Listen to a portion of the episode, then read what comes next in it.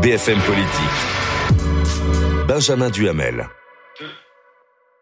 La présidente de l'Assemblée nationale, Yael Braun-Pivet, invitée de, BFM Politique. Yael Braun-Pivet, je signale à ceux qui nous regardent, juste avant de euh, commencer cette interview, euh, que vous pouvez, vous, à la maison, interpeller, interroger directement euh, notre invité en flashant ce QR code qui va apparaître à droite de l'écran, juste là, et nous relayerons les questions des téléspectateurs tout au long de cette interview. Yael Braun-Pivet, ce soir à 19h aura donc lieu à Matignon une dernière réunion entre les, les patrons des Républicains et le gouvernement pour tenter de trouver un accord à la veille de la commission mixte euh, paritaire. Une première question euh, des dernières informations dont vous disposez. Est-ce que vous êtes optimiste sur la possibilité d'arriver à cet accord?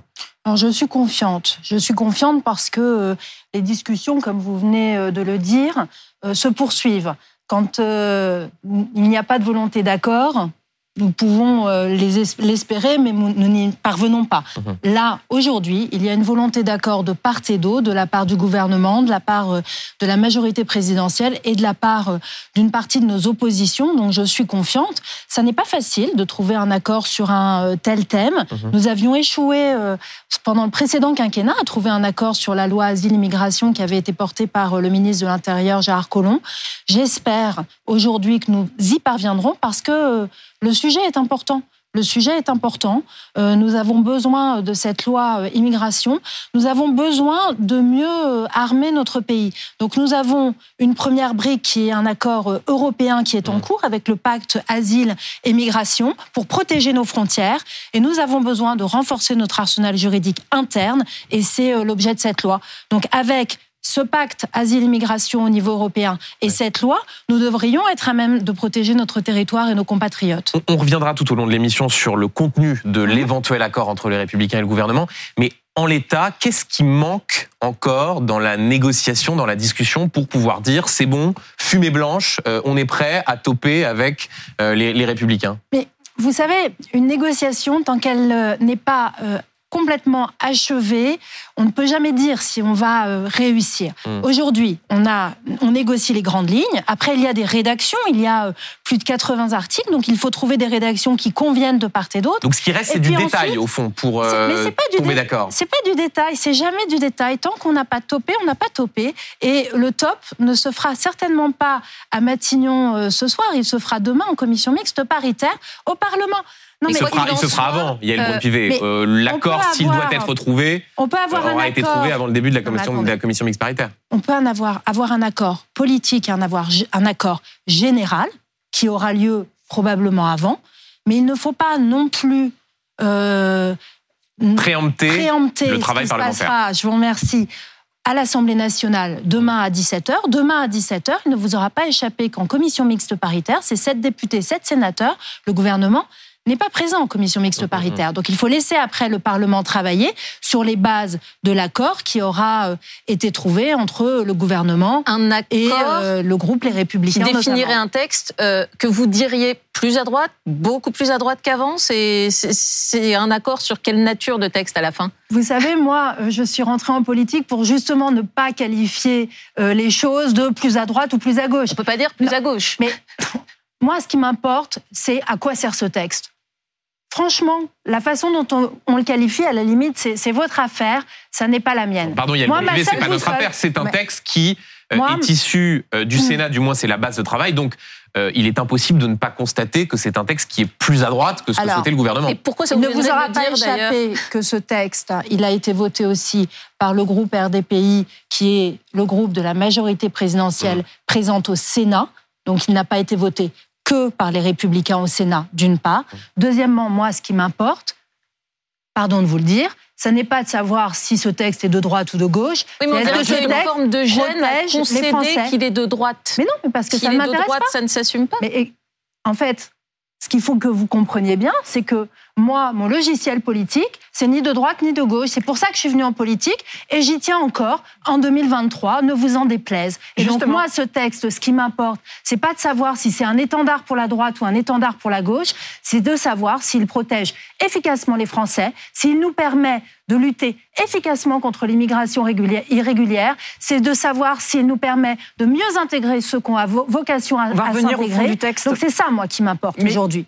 Vous parliez des républicains. Vous diriez aujourd'hui qu'ils sont dans une position euh, constructive et prête au compromis. Ça, vous vous dites aujourd'hui, on peut leur faire confiance sur ce texte? Alors on peut leur faire confiance, vous savez pourquoi? Parce que depuis euh, 18 mois, ils sont dans une position euh, constructive et de compromis. Mais ça Avec, toujours euh, été le cas sur la réforme des retraites. Mais Euh, beaucoup ont, pas vrai, c'est ont pas dit vrai. le gouvernement a lâché sur les lignes rouges et puis finalement LR n'a pas voté le texte. Est-ce que Non, vous ne dites pas là aujourd'hui ça pourrait excusez-moi, même, vous avez euh, la même fin? Pour les retraites, nous avons trouvé un accord en commission mixte paritaire. Qui n'a pas Nous n'avons pas réussi à faire voter le texte à l'Assemblée nationale, mais ne dites pas que nous n'avons pas trouvé d'accord avec les LR et qu'ils n'étaient pas dans une attitude de compromis. Donc Ils ils respectent les accords avec le Nous gouvernement. Évidemment qu'ils respectent les accords, ce sont des partenaires fiables. Moi, je le vois à l'Assemblée nationale depuis euh, 18 mois. Sur un certain nombre de textes, le groupe Les Républicains, mais pas seulement, le groupe Lyotte et parfois des, groupes de l'opposition plutôt à gauche, ont voté des textes du gouvernement. Nous, nous arrivons, moi je suis assez surprise d'ailleurs de voir que on considère que nous n'avons pas ou nous n'aurions pas la culture du compromis, mais nous l'avons. Nous construisons des accords inlassablement depuis 18 mois. C'est mon quotidien à l'Assemblée Une nationale. vingtaine de 49.3, C'est une incapacité à euh, trouver euh, une façon de faire passer des textes aussi importants que la réforme des retraites et la loi immigration. Pardon, Yael Braun-Pivet, mais euh, les leçons de capacité à trouver des compromis, ça peut paraître un peu fort de café de la part de votre majorité. Eh bien, parce que vous ne regardez pas tous les textes que nous avons adoptés. Je prends quelques exemples. Quand on regarde, on sait que nos compatriotes sont extrêmement préoccupés par les questions de sécurité. Et ils ont raison. Le gouvernement, depuis qu'il est aux responsabilités, a réussi à l'Assemblée nationale à voter quoi? La loi de programmation militaire. Mmh. C'est le réarmement de nos armées et la protection de notre territoire. C'est un engagement financier de plus de 413 milliards d'euros sur 7 ans. Ce texte a été voté largement à l'Assemblée Pas la nationale. même importance le- politique que le texte même- sur l'immigration et sur les retraites. La protection militaire de notre territoire, ça n'a pas la même Je ne importance. sous-estime pas l'importance des sujets militaires. Vous voyez bien que dans le débat public, dans le débat politique, euh, ça n'a pas la même charge symbolique que le texte sur l'immigration Mais et il que le a texte sur les retraites. Oui, mais justement, il n'y a pas que le symbole dans la vie. Mais la Il y a motion la de rejet, réalité. Yael Braun- Je La continue motion sur de le rejet, régalien. c'était quand même La loi de programmation sur le ministère de l'Intérieur, plus de 8500 policiers et gendarmes sur le terrain. Ce texte a été voté à une large majorité. Et d'ailleurs, dans ce texte, nous multiplions par deux les places en centre de rétention administrative, justement pour mieux expulser les Mais Madame étrangers en situation si les irrégulière. républicains- La loi de programmation sur la justice, votée à une large majorité, plus de 10 000 agents pour que la justice Oui, mais pour- fonctionne pour mieux le dans texte notre sur pays. l'immigration, Donc, ne me dites pas que sur pas- des textes importants, nous n'arrivons pas à trouver de majorité. Nous les trouvons. C'est difficile. Certains. C'est difficile de trouver des majorités, mais nous y parvenons parce que nous avons en face de nous des partis qui sont Eh ben, responsables. précisément, s'ils sont fiables et responsables, c'est donc de votre côté que ça pêche. Qu'est-ce qui n'a pas fonctionné? C'est la méthode Gérald Darmanin, en l'occurrence sur ce texte? Je comprends pas, excusez-moi. Si en face vous avez des question. partenaires fiables, Ouais. qu'est-ce qui ne marche pas? Pourquoi à la fin vous n'arrivez pas à faire des compromis? C'est donc c'est de votre côté. Mais alors, moi, je ne, veux- un- je ne vends pas la pomme avant De- de tué. Nous sommes dimanche. La commission mixte aura lieu demain. Et le texte, Mais je l'espère, sera voté mardi à l'Assemblée nationale. Donc moi, je ne dis pas que ça n'a pas marché Marion sur l'immigration. Pas encore. Ça n'a je pas ne marché. l'espère pas. Ça n'a pas marché puisqu'il y a eu une motion de rejet largement votée et que Elisabeth Borne a repris aussi les négociations. Euh, Gérald Darmanin a été vu comme trop clivant, notamment avec les Républicains, où il a un peu crispé. Et ce que vous dites aujourd'hui, finalement, ça fonctionne mieux depuis qu'Elisabeth Borne a repris la main sur ce texte Non, je, qu'il ne y a dis, quelques je jours. ne dis pas ça. Pour, pour bâtir des compromis, il y a différentes étapes, il y a différents moments. Euh, le temps n'est pas linéaire. Gérald Darmanin a réussi à trouver euh, une voie de passage pour ce texte au Sénat. Il a réussi à en trouver une en commission des lois. Nous Puis avons il a eu, euh, crispé les Républicains. nous avons eu, alors ça c'est une explication euh, peut-être un peu psychologique sur ce qui s'est passé à l'Assemblée nationale avec cette motion de rejet. Je pense que c'est plus compliqué que ça. Les En Républicains cas, là-dessus sont très clairs et lui ont demandé aussi des excuses. Écoutez, ça, pour moi, c'est un épiphénomène. Ce qui est important, c'est que nous y parvenions. À nouveau, Gérald Darmanin avait réussi à mener un certain nombre de négociations et sur d'autres textes importants aussi. Maintenant, le, le chemin n'est pas fini. Il faut à nous de le trouver et euh, je ne doute pas qu'on y parviendra. Et on va rentrer dans, dans un instant dans le fond et dans le détail de ces négociations. Une toute dernière question euh, sur euh, ces, ces- ces négociations en, en cours, sur l'aspect politique. Mardi soir, il y avait un dîner à l'Élysée Mhm. et des échos que l'on a pu avoir, confirmés par plusieurs participants. Vous faisiez partie de celles et ceux qui était plutôt favorable à ce que le gouvernement prenne du temps euh, pour continuer de discuter, une éventuelle deuxième lecture, en expliquant au fond qu'il ne fallait pas se précipiter.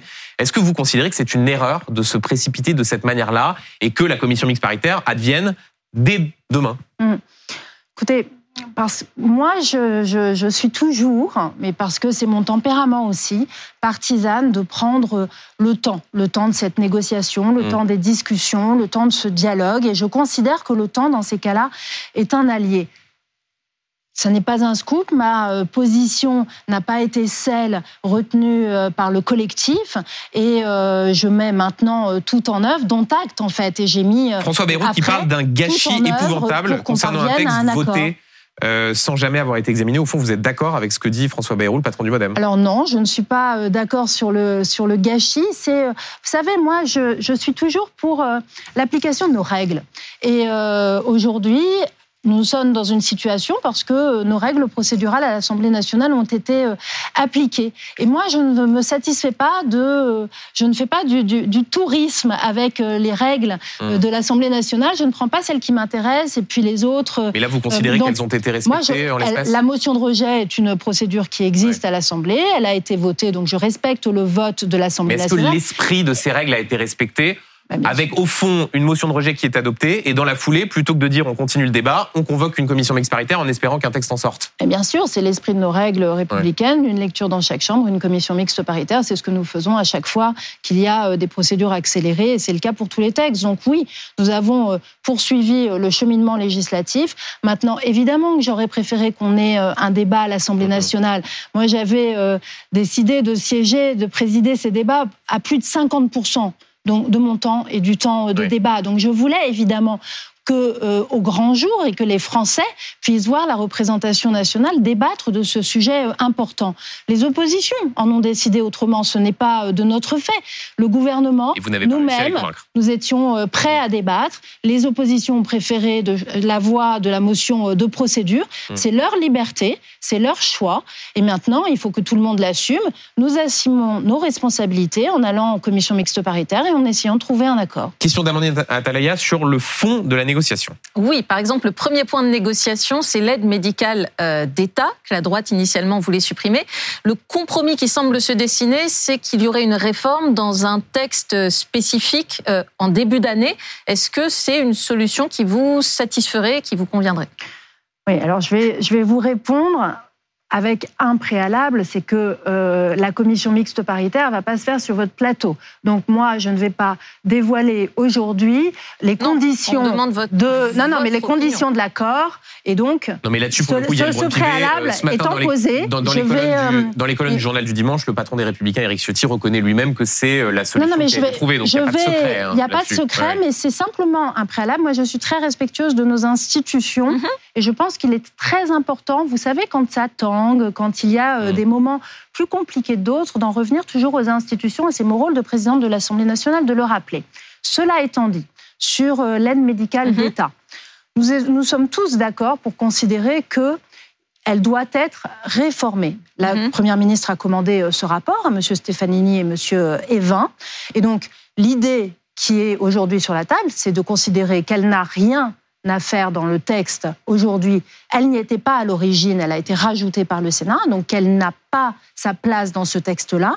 On pourrait même Parce penser que... qu'inconstitutionnel que ou parce Alors, on- que c'est ce que j'allais dire. Ouais. On pourrait même Mm. penser qu'il s'agit euh, d'un cavalier Mm. législatif. Cavalier législatif, c'est quoi? C'est que nous avons un texte avec un périmètre et notre Constitution fixe en son article 45 que les rajouts faits par les parlementaires doivent avoir un lien direct ou indirect avec le texte initial. Donc, normalement, Mm. on pourrait penser que l'AME est un cavalier législatif, donc elle n'avait pas sa place dans ce texte-là. L'idée, c'est de considérer qu'il y a un sujet et qu'il faut y revenir rapidement Et donc suite vous, au rapport mais qui a donc été vous, remis présidente de à l'Assemblée la, nationale, à la Première ministre. vous, présidente de l'Assemblée nationale, vous nous dites au premier trimestre, il y aura en discussion au Parlement, à l'Assemblée, euh, un projet de loi porté par le gouvernement sur la question de la réforme de l'aide médicale. Alors, moi, présidente de l'Assemblée nationale, je ne fixe pas l'ordre du jour de l'Assemblée nationale sur le temps du gouvernement et je ne dis pas au gouvernement ce qu'il doit présenter alors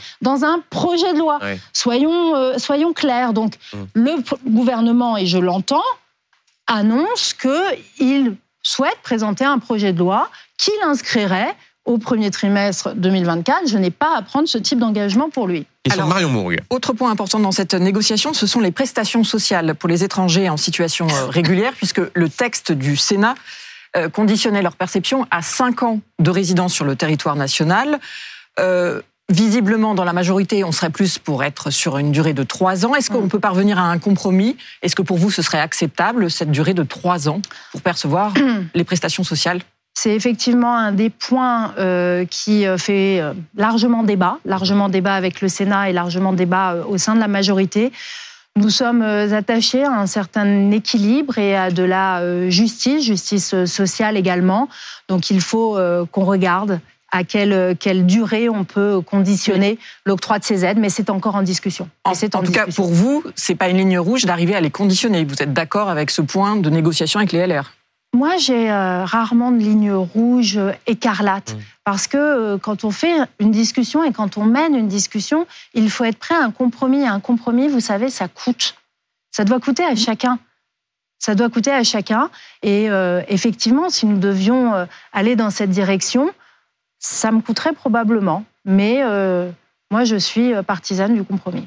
Quand vous dites ça vous coûte, c'est que vous considérez bien que le fait de dire à un étranger en situation régulière, qui cotise, de lui dire vous ne pourrez pas percevoir ni allocation familiale ni euh, aide au logement avant trois ans de résidence. Ça, ça vous coûterait. Ben, en fait, mais vous l'acceptez.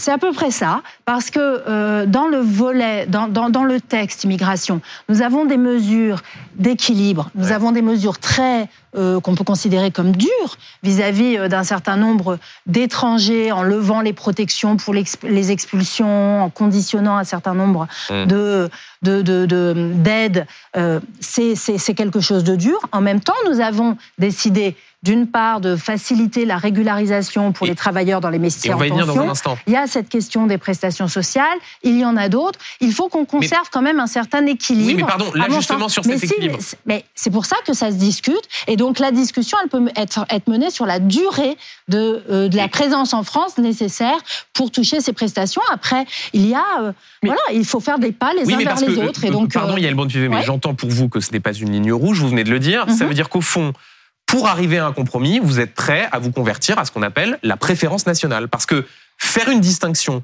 entre mm. un euh, Français et un étranger en situation régulière qui cotise dans la perception de ces aides, ça s'appelle la préférence nationale. Ne me faites pas dire ce que je n'ai pas dit. Ah bah écoutez, euh, Yael vous savez, il suffit de regarder quel était le mm. programme du Rassemblement national en 2022 mm-hmm. qui euh, proposait qu'un étranger doive attendre 5 ans avant de percevoir ces aides. Entre 5 ans et 3 ans, vous pouvez expliquer qu'il y a 2 ans de différence, mais sur le principe, ça veut dire que vous vous convertissez à ce qui est une forme de priorité ou de préférence nationale. Quand je vous dis que ça doit me coûter et que euh, ça ne veut pas dire, un, que je suis d'accord avec ça, mais que je suis prête au compromis. Donc ne me dites pas que je me convertis à la préférence nationale. C'est pas vous, c'est pas vrai. Et c'est même bah, insultant. ça veut dire qu'au fond, mais c'est pas une question d'insulte là. On parle de, on parle de J'ai pas dit que vous m'insultiez. J'ai dit que c'était insultant de penser que euh, c'était que c'était cette préférence nationale était dans mon esprit et dans ma pensée point, politique. mais euh, au fond, on vous entend vous dites, il faut faire un compromis, euh, on n'a pas la main, il faut discuter avec la droite. Mais ça veut dire qu'au fond, vous êtes prête à transiger sur un certain nombre de valeurs importantes, puisque vous dites ça me coûte, pour qu'il y ait un texte. Vous pourriez aussi dire à un moment donné, là, ça, on n'est pas prêt à l'accepter, donc on préfère qu'il n'y ait pas de texte, plutôt que de transiger sur nos valeurs. C'est pas le cas Alors, je préfère qu'il y ait un texte sans, sans transiger sur mes valeurs. Voilà ce que je recherche jusqu'à ah, demain en fin de CMP. Mais sauf que là, visiblement, c'est pas le cas. Transigeant sur vos valeurs, le risque, c'est qu'en plus, ça coûte à beaucoup de députés Renaissance. Mais c'est la raison pour laquelle je vous dis que euh, je ne souhaite pas que nous transigions sur nos valeurs, mais je ne pense pas que euh, les, euh, le groupe Les Républicains euh, veuille transiger sur ces valeurs à eux non plus. Mais justement, sur une des lignes importantes pour les Républicains, et les sénateurs l'ont voté, c'est le droit du sol. Les sénateurs, les Républicains et l'ensemble du groupe ne souhaitent pas qu'il soit automatique ce droit du sol. Est-ce que pour vous, c'est aussi une ligne rouge qui serait acceptable Alors de la même façon, un certain nombre de mesures qui concernent le droit de la nationalité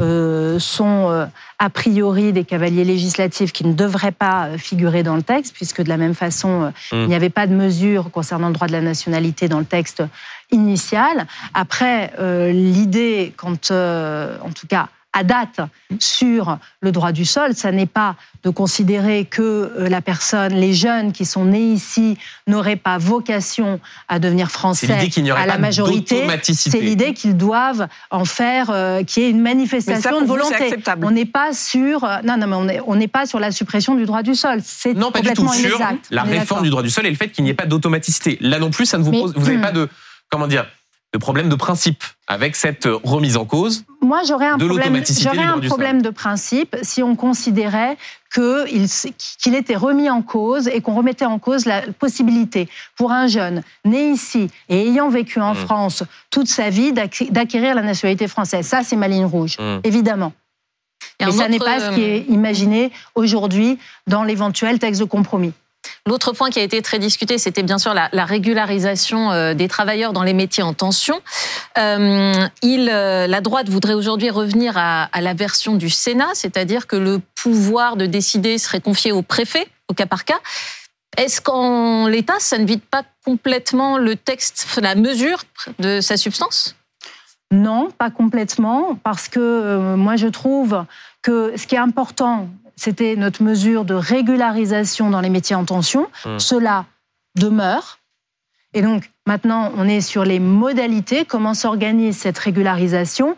On a toujours imaginé que ça passe dans les mains du préfet. Mais c'est déjà donc, le cas mais aujourd'hui. c'est déjà le cas à Donc travers pourquoi un les- texte si on eh ne change rien ça, en fait ça rajoute des possibilités euh, à la situation euh, existante aujourd'hui, Oui. qui existe euh, à travers la circulaire Valls. Donc, on a toujours cette mesure de régularisation des personnes en situation Mais irrégulière ce n'est plus qui le travaillent dans les mains en symbolique qui était On n'est le plus- cœur. euh, euh, Non, c'est pas le cœur. C'est la pas le cœur. Ce n'est c'est pas vrai. une partie importante, la jambe gauche notamment de ce ça, texte. Ça faisait partie Oui. des mesures Donc on en d'équilibre. revient à la mais c'est discussion du début. Il y a beaucoup de jambes droites et Non, la mais jambe gauche, elle est très atrophiée. C'est pour ça que c'est important que ça euh, subsiste dans le texte.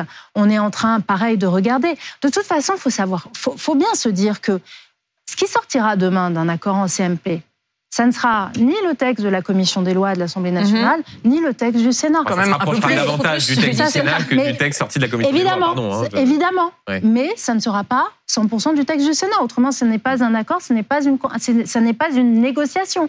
Comme je le disais tout à l'heure, une négociation, ça doit coûter un peu de part et d'autre. Euh, Yael Braun-Pivet, j'aimerais vous, vous citer une phrase. Euh, ouvrez les guillemets. Il est important de ne pas se perdre, de savoir quel est notre objectif, quelles sont nos valeurs. Et moi, je ne suis pas de celles qui perdent mes valeurs ou qui les sacrifient au profit d'un vote sur un texte. Quand on fait de la politique, il faut avoir des convictions, des valeurs et de la cohérence. Est-ce Mhm. que vous savez qui a dit ça? Moi, Le 3 septembre. Mhm. Est-ce que précisément, et je fais le lien avec la discussion qu'on vient d'avoir sur ce qui vous coûte, disiez-vous, Mhm. sur toute une série de mesures, est-ce que vous n'êtes pas en train de, de perdre vos valeurs en voulant à tout prix un texte? Non, je ne crois pas. Vous savez, et je maintiens euh, mot pour mot ce que j'ai dit autrement, je ne ferai pas de politique et le jour où je ne le penserai plus, j'arrêterai la politique. Moi, ce que je crois aujourd'hui, c'est que euh, nous sommes euh, dans un moment politique euh, compliqué. Et ce moment politique, il a commencé aux élections législatives, avec une Assemblée nationale sans majorité absolue et avec beaucoup de représentations, notamment des extrêmes. Nous devons faire avec, c'est le, choix des Français. Et donc, euh, notre rôle de responsable politique, c'est de faire avec cette Assemblée pour essayer de trouver un chemin pour pouvoir agir. Et c'est ce que nous sommes en train de faire. Mais les Français et- peuvent se demander si ça ne va pas se reproduire à chaque fois. Ils pourraient avoir l'impression qu'en fait, vous et le camp gouvernemental avalent des couleuvres à chaque fois venues de la droite pour faire passer des textes en abandonnant des valeurs. Est-ce que ce sera toujours ça désormais? Et vous, vous, vous, vous prenez comme un fait acquis que nous, est- nous sommes en train d'abandonner nos valeurs. Bah, Ça ne semble douloureux pour vous ce matin. On a l'impression que... non, ce vous- n'est pas vous- douloureux parce que moi, Bah ce si, qui vous, vous m'intéresse, disiez il y a un instant, ça me coûte, et par Non, ailleurs, mais c'est vous une mesure- hein, mais, mais- euh, une mesure me coûte. Ça n'est pas ah, l'ensemble du texte, mais en fait c'est quand même assez euh, incroyable de résumer euh, la position qui est la mienne en prenant un article de ce texte et en- sur les 90 articles qui existent. C'est un article mais- Imaginons ceux qui nous regardent, qui sont des étrangers en situation régulière, qui ont des, des enfants, euh, qu'ils C'est un élèvent et qui voient que si ce texte passe tel quel, ils devront attendre trois ans avant de toucher un certain nombre d'allocations, c'est important. de ce texte. L'alpha et l'oméga de ce texte, ça n'est pas ça. Mais donc c'est un qui texte qui vous important- satisferait s'il était très proche de la version du Sénat. En fait, vous dites comme Bruno Le Maire finalement. Il faut que ce soit la base, le texte mais- du Sénat. Il est bien.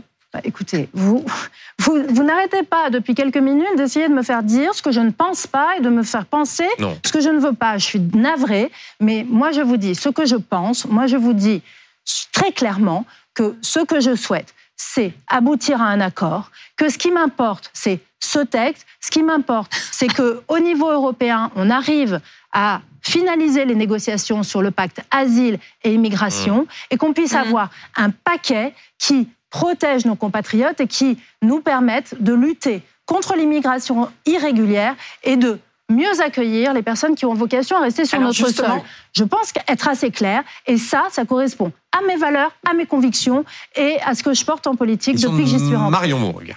Justement, si demain, lundi, euh, les députés et les sénateurs arrivent à un accord en commission mixte paritaire, il y aura ensuite un vote au Parlement. Est-ce Mhm. que vous dites aux élus de la majorité, même qui pouvaient être un peu critiques euh, sur ce texte et sur euh, l'accord, qu'il faut le voter? Est-ce que vous imaginez que mardi, il y aura un vote au Parlement? Sur ce Je texte pense qu'il y aura euh, un vote au Parlement, mais tout dépend encore de ce qui sortira du texte en commission mixte paritaire lundi soir, puisque euh, nous sommes des parlementaires responsables et nous votons un texte de loi qui nous sera présenté Donc vous- avec des rédactions d'articles. Je ne, nous ne votons pas sur un accord politique, nous votons sur un texte de loi. Donc, Donc oui, vous vous imaginez je encore qu'il peut y avoir des frondeurs, et notamment au sein c'est de la pas, c'est majorité pas une question de fronde ou de ne Mm. pas frond- de- de- d'être frondeur ou pas frondeur. Il faut regarder quel est le texte issu de la commission mixte paritaire. Je ne fais pas de politique fiction. Alors- Et moi, je fais confiance aux parlementaires pour voter en conscience, mais en responsabilité sur un texte qui sera issu de ces travaux. Moi, à l'heure où je vous parle, je n'ai pas le Mhm. texte de la commission mixte Mais il vous paritaire voté. normal qu'ils aient une pas liberté non plus. de, de choix, une sorte de liberté de Non, y a- conscience, entre guillemets, à la fin, ça ne vous choquerait pas Il n'y a pas. de- Je si parle pas. certains s'abstenaient? Je ne parle pas de liberté de, de conscience, on n'est pas euh, sur ce registre-là. Je dis simplement que les parlementaires votent sur un texte qu'ils ont sous les yeux. Ils ne votent pas, euh, ils, ne se, ils ne se décident pas deux jours à la vente sans savoir ce qu'il y a dans le Et texte. évidemment, et ici on ne fait pas de, de politique fiction, mais vous voyez bien que parmi les acteurs de la majorité, certains disent euh, que l'aile gauche pourrait ne pas accepter un, texte qui se rapprocherait de celui du Sénat. Certains évoquent la possibilité qu'une vingtaine ou une trentaine de députés dans la majorité et des États d'âme. Est-ce que c'est un scénario qui vous paraît plausible, vous qui connaissez très bien euh, la majorité euh, présidentielle, puisque Mm. par définition vous êtes présidente de l'Assemblée nationale? Oui, moi je je, je, parle pas d'état d'âme des parlementaires. J'ai des parlementaires au sein du groupe de la majorité qui se posent des questions, qui réfléchissent, qui euh, s'interrogent sur le bien fondé de telle ou telle mesure. Ils décideront en, en conscience. Mais euh, moi je suis confiante aujourd'hui sur le fait que nous réussissions à rester euh, unis compte tenu de l'enjeu qu'il y a aujourd'hui sur le vote d'un tel texte. et vous lancez un appel à ces députés de l'aile gauche de la majorité en leur disant, même si c'est un mauvais moment à passer, euh, il faut préserver l'unité de la majorité. Alors, je suis désolée, mais je lance pas d'appel à mes députés euh, sur les plateaux télé. Je leur parle Mais- et euh, nous nous réunissons euh, en réunion de groupe et nous avons des échanges aussi fréquents euh, que nécessaire. Vous vous dites confiante. Est-ce que vous êtes confiante que mardi soir, il y aura un une nouvelle loi qui sera actée sur euh, ce projet asile et immigration Je sais pas dans quel, euh, comment je dois vous le dire que Hum. euh, je, je, pour le moment les négociations sont encore en cours. La commission mixte paritaire n'a pas eu lieu, donc moi je ne fais pas de politique fiction. Je suis navrée, mais euh, en tout cas je suis euh, confiante dans le sens que dans, dans le fait que chacun va mettre le meilleur de lui-même pour parvenir à un accord parce que nous avons tous conscience, conscience de l'enjeu. et ça vaut pour les républicains. Confiance sur leur vote, unis. Confiante sur le fait qu'ils ont conscience de l'enjeu et que nous ne Mhm. pouvons pas, dans le contexte actuel, nous priver euh, d'un tel texte. Yael Braun-Pivet, euh, une question d'un téléspectateur. Voilà ce que vous demande Olivier. Euh, bonjour. Trouvez-vous normal d'utiliser autant de 49.3 c'est un déni de démocratie. À quoi sert le Parlement? Voilà la question que vous pose Olivier. Et je précise qu'il y a beaucoup de questions Ouais. en ce sens de téléspectateurs depuis le début de cette émission. C'est une question qui revient souvent, moi, quand je suis euh, sur le terrain, que je fais des réunions publiques, euh, que les Français m'interpellent et ils m'en parlent souvent de ce 49-3. Et, euh, et je comprends que facialement, euh, ça puisse choquer et qu'ils puissent se dire que le Parlement euh, Mm. est un peu, voilà, j'ai pas envie d'utiliser un anglicisme, mais un peu contourné par l'utilisation euh, du 49.3 euh, par le gouvernement. Il faut bien voir que le 49.3 n'est utilisé aujourd'hui que sur les textes budgétaires. Et euh, ce qui est dommage, c'est que euh, finalement, nous, ne parvenions pas à montrer aux Français que dans le quotidien du Parlement, Mm. nous votons des textes 149.3. C'est effectivement pas leur perception. ouais. Et c'est pas leur perception, mais c'est la réalité. Aujourd'hui, euh, nous avons voté euh, plus de, on a voté 56 textes à l'Assemblée nationale, 56 projets de loi, 33 propositions de loi qui émanent des parlementaires, 149.3. Gouvernement arrive à trouver des majorités sur ces projets de loi. Je parlais de la loi de programmation militaire, de la loi de programmation sur l'intérieur, sur les lois travail, sur la réforme du RSA, de l'assurance chômage, sur la transition écologique, les énergies euh, vertes, le nucléaire, la loi euh, industrie verte qui va nous permettre de mieux réindustrialiser notre pays tout en préservant la planète. Sur tous ces textes, nous avons trouvé des majorités. Au fond, vous avez Nous perdu la bataille euh, médiatique ou de Oui. perception sur le Oui. 49.3. Oui, oui. Et ça vous euh, gêne Et ça me gêne parce que ça n'est pas la réalité Hmm. de, de- de ce que je vis au Parlement. Vous voyez, nous avons, euh, quand je vous dis 33 propositions de loi, une proposition de loi, c'est une proposition qui émane d'un parlementaire. Sur ces 33, nous en avons voté 17 à l'unanimité. Oui. Ça veut dire que sur certains textes, bien sûr, pas sur tous, évidemment, il y a des conflits à l'Assemblée, des clivages, mais sur certains textes, notamment la protection des femmes, nous arrivons à trouver des chemins de passage. Et c'est vrai que c'est dommage que nos concitoyens n'en aient pas la perception. Et moi, inlassablement, j'essaierai euh, de les convaincre et j'essaierai de convaincre nos partenaires, quels qu'ils soient, que la voie du dialogue, la voie du compromis est la bonne. Parce que je suis convaincue que c'est ce qu'attendent nos compatriotes. Ils attendent qu'on s'entende entre nous, Oui. qu'on, pas qu'on gomme tous nos clivages et nos différences politiques, mais qu'on réussisse à s'entendre parce qu'il en va de l'intérêt national. Et on continue cette euh, discussion et je rappelle à ceux qui nous regardent à la maison que vous pouvez continuer à interroger directement euh, Yael Braun-Pivet en flashant ce QR code qui apparaît euh, à droite de l'écran. Yael Braun-Pivet, quel que soit le résultat final, que ce texte soit adopté ou non, cette séquence politique laissera des traces. Est-ce que parmi les conséquences à, tirer, il faut, selon vous, un changement politique d'ampleur à la rentrée prochaine, au mois de janvier? Alors c'est le, le- le- le président de la République qui décidera éventuellement euh, d'un changement politique euh, d'ampleur. Moi, ce que je crois euh, de la place qui est la mienne, c'est que euh, nous avions en juillet 2022 euh, travaillé avec la Première ministre, son gouvernement, sur une nouvelle méthode. Euh, cette nouvelle méthode, comme je vous le disais, elle marche sur un certain nombre de textes, sur un certain nombre de sujets, pas sur tous.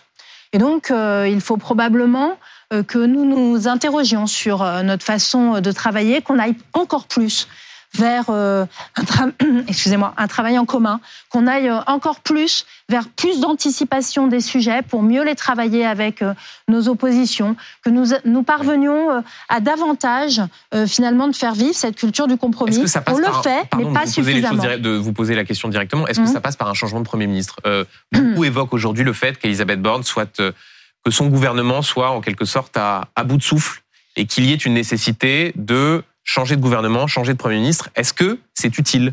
Pour moi, ce qui est important, et c'est pour ça que je suis partie euh, tout de suite sur la, sur la question de la méthode. Oui. Parce Mais que, la Première ministre incarne aussi cette méthode. Alors, oui et non, parce que la méthode, vous savez, euh, il n'y a, c'est pas uniquement quelqu'un qui met en œuvre une méthode. Il faut euh, qu'on soit euh, tous acteurs de cette nouvelle méthode. On doit le faire nous au Parlement. On doit être davantage dans le dialogue. Moi, j'en appelle, vous voyez, euh, à certaines oppositions, notamment de gauche, qui euh, votent Mm. très peu avec le gouvernement, les projets de loi du gouvernement, même si parfois euh, ils y souscrivent. Donc il faut que on rentre davantage dans cette culture du compromis. À nous de trouver les voies et moyens. Moi, je ne désespère pas de trouver aussi les voies sur la question euh, du budget, voir comment on peut mieux travailler avec nos oppositions pour euh, pouvoir. Il y a de la marge. hein. Oui, il y a de la marge. Mais ça n'est pas parce qu'il y a de la marge et parce que c'est Mm. difficile qu'il ne faut pas essayer. De toute façon, nous avons une assemblée qui est ce qu'elle est. Et à nous de la faire fonctionner et à nous de faire en sorte qu'elle remplisse pleinement sa mission au service des Français. Il y a une question qui se pose avec cette assemblée et la majorité relative que vous avez, c'est celle de la dissolution. Est-ce qu'à un moment, c'est pas une solution aussi pour revenir devant les Français, fluidifier peut-être un peu le fonctionnement de l'assemblée avec une majorité qui serait plus claire? Vous savez, euh, la dissolution, d'une part, c'est la prérogative euh, Mais ultime du Bien sûr, président mais de la vous République. pouvez avoir aussi votre Moi, là-dessus. Je, je- je vous explique que j'ai euh, une assemblée aujourd'hui qui, sur la plupart des sujets, réussit à trouver des voies de passage, réussit à remplir sa mission euh, au service des Français. Pas sur tout, mais sur une, par- une grande partie des sujets. Mais notamment grâce Le- au LR. grâce au que c'est LR, aussi un peu la fin du en même temps. Et donc, grâce ça vous au gêne pas de groupe continuer comme euh, ça Liberté, Indépendant, euh, Outre-mer euh, et Territoire, le fameux groupe Lyotte. Mais il y a certains textes qui ont été votés avec le PS, avec Madame les textes, euh, avec les communistes également. Donc, il faut continuer dans cette voie-là. Moi, en tout cas, je suis à la tête d'une Assemblée nationale qui fonctionne. Et donc c'est qui tenable légifère. trois ans et demi. Pour moi, c'est tenable. C'est tenable comme ça. parce que, mais il faut que chacun poursuive Ouais. ses efforts et voir les amplifie, voir les amplifie. Maintenant, Les est-ce Français que se disent que vous avez peur collectivement de la dissolution parce que le Rassemblement national est très fort et qu'il y aurait un risque qu'il remporte éventuellement ces élections législatives et de voir par exemple Jordan Bardella euh, Premier ministre? la, que seule vous- question Ça vous inquiète? Qui m'inquiéterait, c'est d'avoir une, Assemblée nationale qui euh, ne permette plus au gouvernement et au président de la République de gouverner. Vous savez, euh, quand euh, le risque, c'est quoi, Mhm. en fait, sur une dissolution aujourd'hui?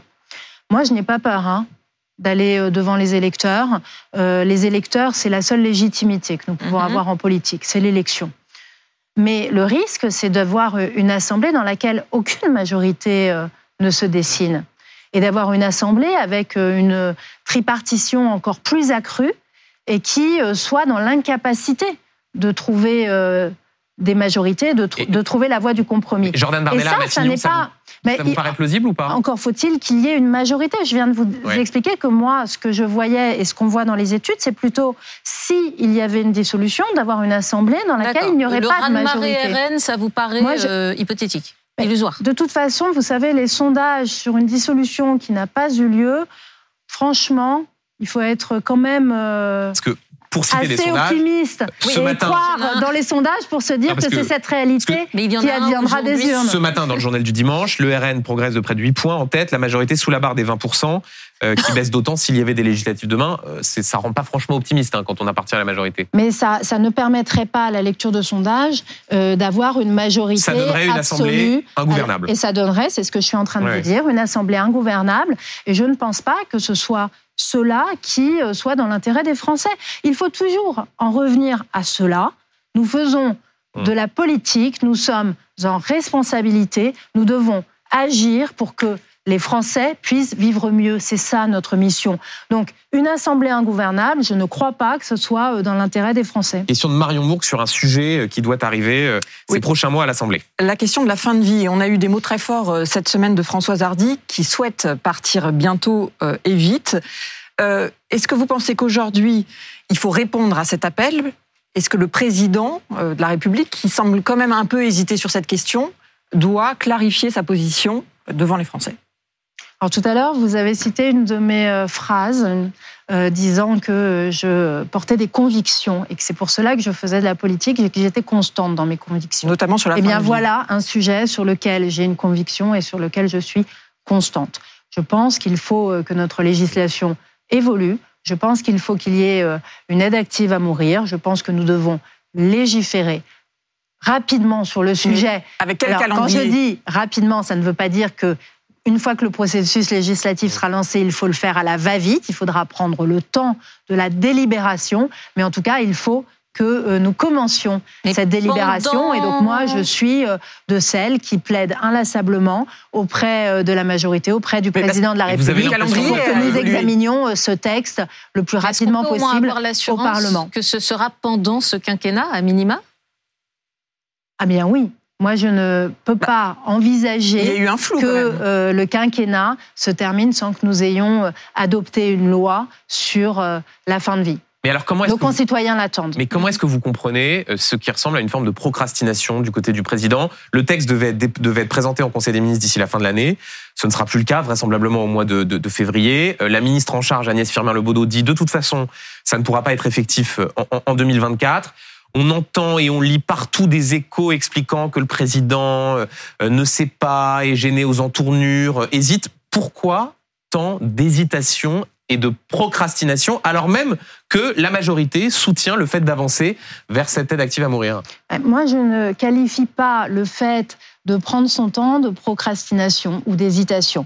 Il y a eu cette convention citoyenne, la ministre a travaillé notamment avec Justement, des les parlementaires débats ont lieu. de, tout, euh, de tous les groupes. Il y a eu des missions d'évaluation euh, des lois euh, Claes-Leonetti qui nous gouvernent aujourd'hui sur les soins palliatifs au Sénat et à l'Assemblée nationale. Donc le travail s'est poursuivi. Alors Il y aurait peut-être de la procrastination s'il ne s'était rien passé pendant ce laps de temps. Il s'est passé beaucoup de choses. C'est ça qui va nourrir motivé, pardon, le tout le travail monde- parlementaire. Tout le monde et ceux qui nous regardent moi, je peuvent voir pense- que le président de la République semble hésiter sur le sujet. Mais vous savez, Avec moi, des prises de parole contradictoires. Selon qu'il est devant Lynn Renault ou qu'il est euh, devant le pape, il ne dit pas la même chose sur ce sujet. Cela dit bien une gêne. Mais je ne sais pas si euh, on peut le qualifier de gêne. Je pense que le président de la, de la Un République, si vous voulez. euh, peut-être qu'il doute, je n'en sais rien. Moi, je ne me mets jamais euh, dans la tête euh, des uns et des autres. Je peux vous dire ce que moi je pense et ce à quoi moi je m'engage devant euh, nos concitoyens. À la Mhm. place qui est la mienne, c'est que je souhaite qu'il y ait un débat. Mhm. Vous savez, je fais même partie de ceux qui pensent que si nous ne parvenons pas à avoir un débat parlementaire, il faut que nous allions euh, au référendum sur ce sujet, qu'il faut qu'on consulte les con- nos concitoyens. Dès En tout 2024 cas, moi, ce que je souhaite, c'est que Mhm. nous ayons une loi sur la fin de vie pour que chacun dans notre pays puisse choisir en toute liberté la fin de vie qui lui correspond et qu'il souhaite. Question d'Amandine Atalaya. Oui, autre sujet. Euh, la, la patronne des députés écologistes, Cyrielle Châtelain, vous demande de sanctionner euh, le député Renaissance, Jean-René euh, Cazeneuve, qui aurait lancé, et c'est selon plusieurs témoins, euh, c'était lundi après le vote de la motion de rangée, tu seras tondu à la libération, disait-il donc à, Cyrielle Châtelain. Allez-vous le sanctionner? Alors, on a, euh, j'ai effectivement reçu un courrier euh, de la présidente du groupe écologiste sur ce sujet. Donc moi, j'en saisis euh, le bureau de l'Assemblée nationale, donc qui se réunira euh, fin janvier. On a une réunion de bureau tous les mois, Mhm. Euh, et donc nous en discuterons euh, ensemble au sein du bureau. Il faut savoir sur. Oui, mais est-ce que euh, vous, vous êtes alors, favorable non, mais- à une sanction ça vous mais je préside le bureau, madame, donc vous pensez bien que je ne vais pas vous dire maintenant, avant d'avoir au- auditionné les uns et les autres, ce que je vais Alors, faire. avant même C'est la moi sanction- qui préside. alors, C'est comme si vous demandiez à un président de tribunal de vous Non, donner alors, alors, la, vous la- la parfois- sanction vous êtes qu'il va prononcer. avant. réactive. Mais je suis très réactive quand je décide de sanctionner directement. Alors, Il faut Braun-Pivet, savoir pardon. que sur. Alors, Je- non, je non, termine on va sur aller ce sur les point. sanctions, mais Moi, je avant même termine la sur sanction, qu'est-ce que vous pensez de cette phrase? Vous m'excuserez, je termine sur ce point. Sur les sanctions qui euh, sont prononcées à l'Assemblée nationale, moi, je n'ai jamais la main qui tremble. Mhm. En revanche, lorsque la collégialité est nécessaire, Mhm. je préfère la collégialité. Et aujourd'hui, 80% des sanctions qui ont été prononcées depuis 18 mois l'ont été par Mhm. le bureau de l'Assemblée nationale, dans lequel sont représentés tous les groupes politiques. Donc, j'ai, je, je, je vous indique que je saisis le bureau de cette question et que nous en débattrons collégialement fin janvier. Donc le bureau se prononcera, mais avant Mhm. la question de la sanction, quel regard est-ce que vous portez sur cette phrase qui, vraisemblablement, selon plusieurs témoins, a été tenue par un Mhm. député de la majorité? À nouveau, moi, ce que j'ai entamé tout de suite les vérifications. Mais moi, ce qui me choque, c'est euh, que au sein de cette Assemblée nationale, il y ait depuis 18 mois des invectives, des injures, des propos. euh, Là, nous- au dernier bureau, nous avons sanctionné un certain nombre de parlementaires parce que c'est les insultes de nazis, de Mmh. nazillons euh, qui fusent. On ne peut pas avoir au sein de l'Assemblée nationale des parlementaires qui sont élus par le peuple français qui représente la nation, Mais sur ces avoir un comportement phrase, qui soit sur en dehors des clous, qui soit ingérieux. de la majorité. Donc, vous faites comme si euh, elle avait eu lieu. Moi, je n'en sais rien. Ah, je vous- veux vous entendre. de, des Je- témoins qui ont fait Je ne dis pas, je doute, mais je n'ai pas, je n'ai pas un dossier aujourd'hui sur votre plateau avec les témoignages d'un tel ou d'un tel qui me disent si les faits sont avérés ou pas. La seule chose que je peux vous assurer aujourd'hui sur votre plateau, c'est de vous dire que cette phrase ne figure pas au compte rendu Mhm. qui est pris par Les fonctionnaires euh. de l'Assemblée nationale. On en est là aujourd'hui. J'aurai un échange avec la présidente Châtelain, j'aurai un échange avec le rapporteur général. Nous en si discuterons collégialement évidemment que je ne rendrai pas la décision du bureau seul alors que nous sommes 24 au bureau et que le bureau ne s'est pas réuni. Sur cette question des sanctions, euh, vous êtes critiqué par la France insoumise et notamment par Jean-Luc Mélenchon, qui dans un tweet vous appelle la mère fouettard et juge qu'on est passé de 16 sanctions à l'Assemblée nationale en deux ans à 145. Il trouve que vous avez la main un peu forte. Qu'est-ce que vous lui répondez? Alors déjà, j'ai dit, euh, sur un autre plateau que je ne répondais plus à Jean-Luc Mélenchon, que ça ne Parce que le m'intéressait terme pas. est fort, la mère fouettard. Mais ça ne m'intéresse pas de répondre euh, à Jean-Luc Mélenchon, donc ça, je ne lui réponds pas. Et sur cette Pour vous question des sanctions, Un état des lieux euh, des sanctions, c'est comme je viens de l'indiquer, ces sanctions en fait, alors sont effectivement en nombre euh, prononcé de façon euh, accrue. Pour quelles raisons D'une part parce que les euh, comportements sont de plus en plus en violation de notre règlement. Il y a de plus en plus, comme je le disais, d'injures, d'invectives, parfois de comportements qui sont, voilà, par exemple, on a eu des, des- des- des affiches qui ont été brandies dans l'hémicycle alors qu'on n'a pas le droit de Vous brandir des affiches. Donc en fait, moi j'ai des groupes politiques qui euh, sont en violation de nos règles communes de façon constante. Donc il est normal et il est sain que nous les sanctionnons. Maintenant, pour avoir un panorama de qui sanctionne, parce que je crois que ça aussi c'est intéressant, donc qui est sanctionné en majorité? La France insoumise. Plus de 90% des sanctions qui sont prononcées concernent ce groupe unique. Ça, c'est le premier point. Deuxième point, les sanctions sont prononcées en gros 10% par moi-même seul, 10% par mes vice-présidents et 80% par le bureau de l'Assemblée nationale, 24 personnes de façon collégiale représentant tous les groupes politiques. Yael Braun-Pivet, Le sentiment qu'il ne faut rien laisser passer est partagé très largement par l'ensemble des groupes parlementaires à l'Assemblée nationale. Pour terminer cette émission, deux questions de, de téléspectateurs. La première, elle est signée Maria, qui vous demande ce que vous pensez de notre nouvelle Miss France, Nord-Pas-de-Calais, hein, qui est devenue Miss France, pour euh, ceux qui n'ont peut-être pas suivi. Avez-vous un message à lui faire passer? Je précise notamment que depuis hier soir, elle est euh, victime d'un certain harcèlement sur les réseaux sociaux. euh, voilà. Pour quelle raison? Compte tenu notamment de propos qu'elle a pu tenir, de, de, de, sa, de, sa, de sa coiffure, voilà, des choses qui ont pu être vues sur les réseaux sociaux. Je n'ai pas suivi la polémique sur les, euh, sur les réseaux sociaux. Moi, je, je- pour tout vous dire, je trouve que c'est assez, euh, assez sympathique de voir ces, ces, ces concours. Et euh, voilà, moi, j'ai pas, à- pas à commenter, mais elle est charmante et, euh, et c'est tout ce que ça m'inspire. Et en tout cas, les images que je vois sont assez réjouissantes. C'est pas un concours rétrograde, Miss France? Non, je trouve pas. Vous savez, moi-même dans ma circonscription, j'ai une ville qui s'appelle Montesson. On a des Miss Montesson tous les ans. C'est euh, c'est sympa, c'est notre histoire, c'est notre culture. faut arrêter de penser que ce genre de concours serait rétrograde. Je ne le crois pas, en tout cas. Deuxième question de Bernard, qui vous demande s'il faut retirer la Légion d'honneur à Gérard Depardieu. Écoutez, c'est c'est, euh, moi, je- Pardon, hein, c'est question de Bernard. j'entends Bernard. Je suis désolée d'avoir euh, eu ce, ce soupir.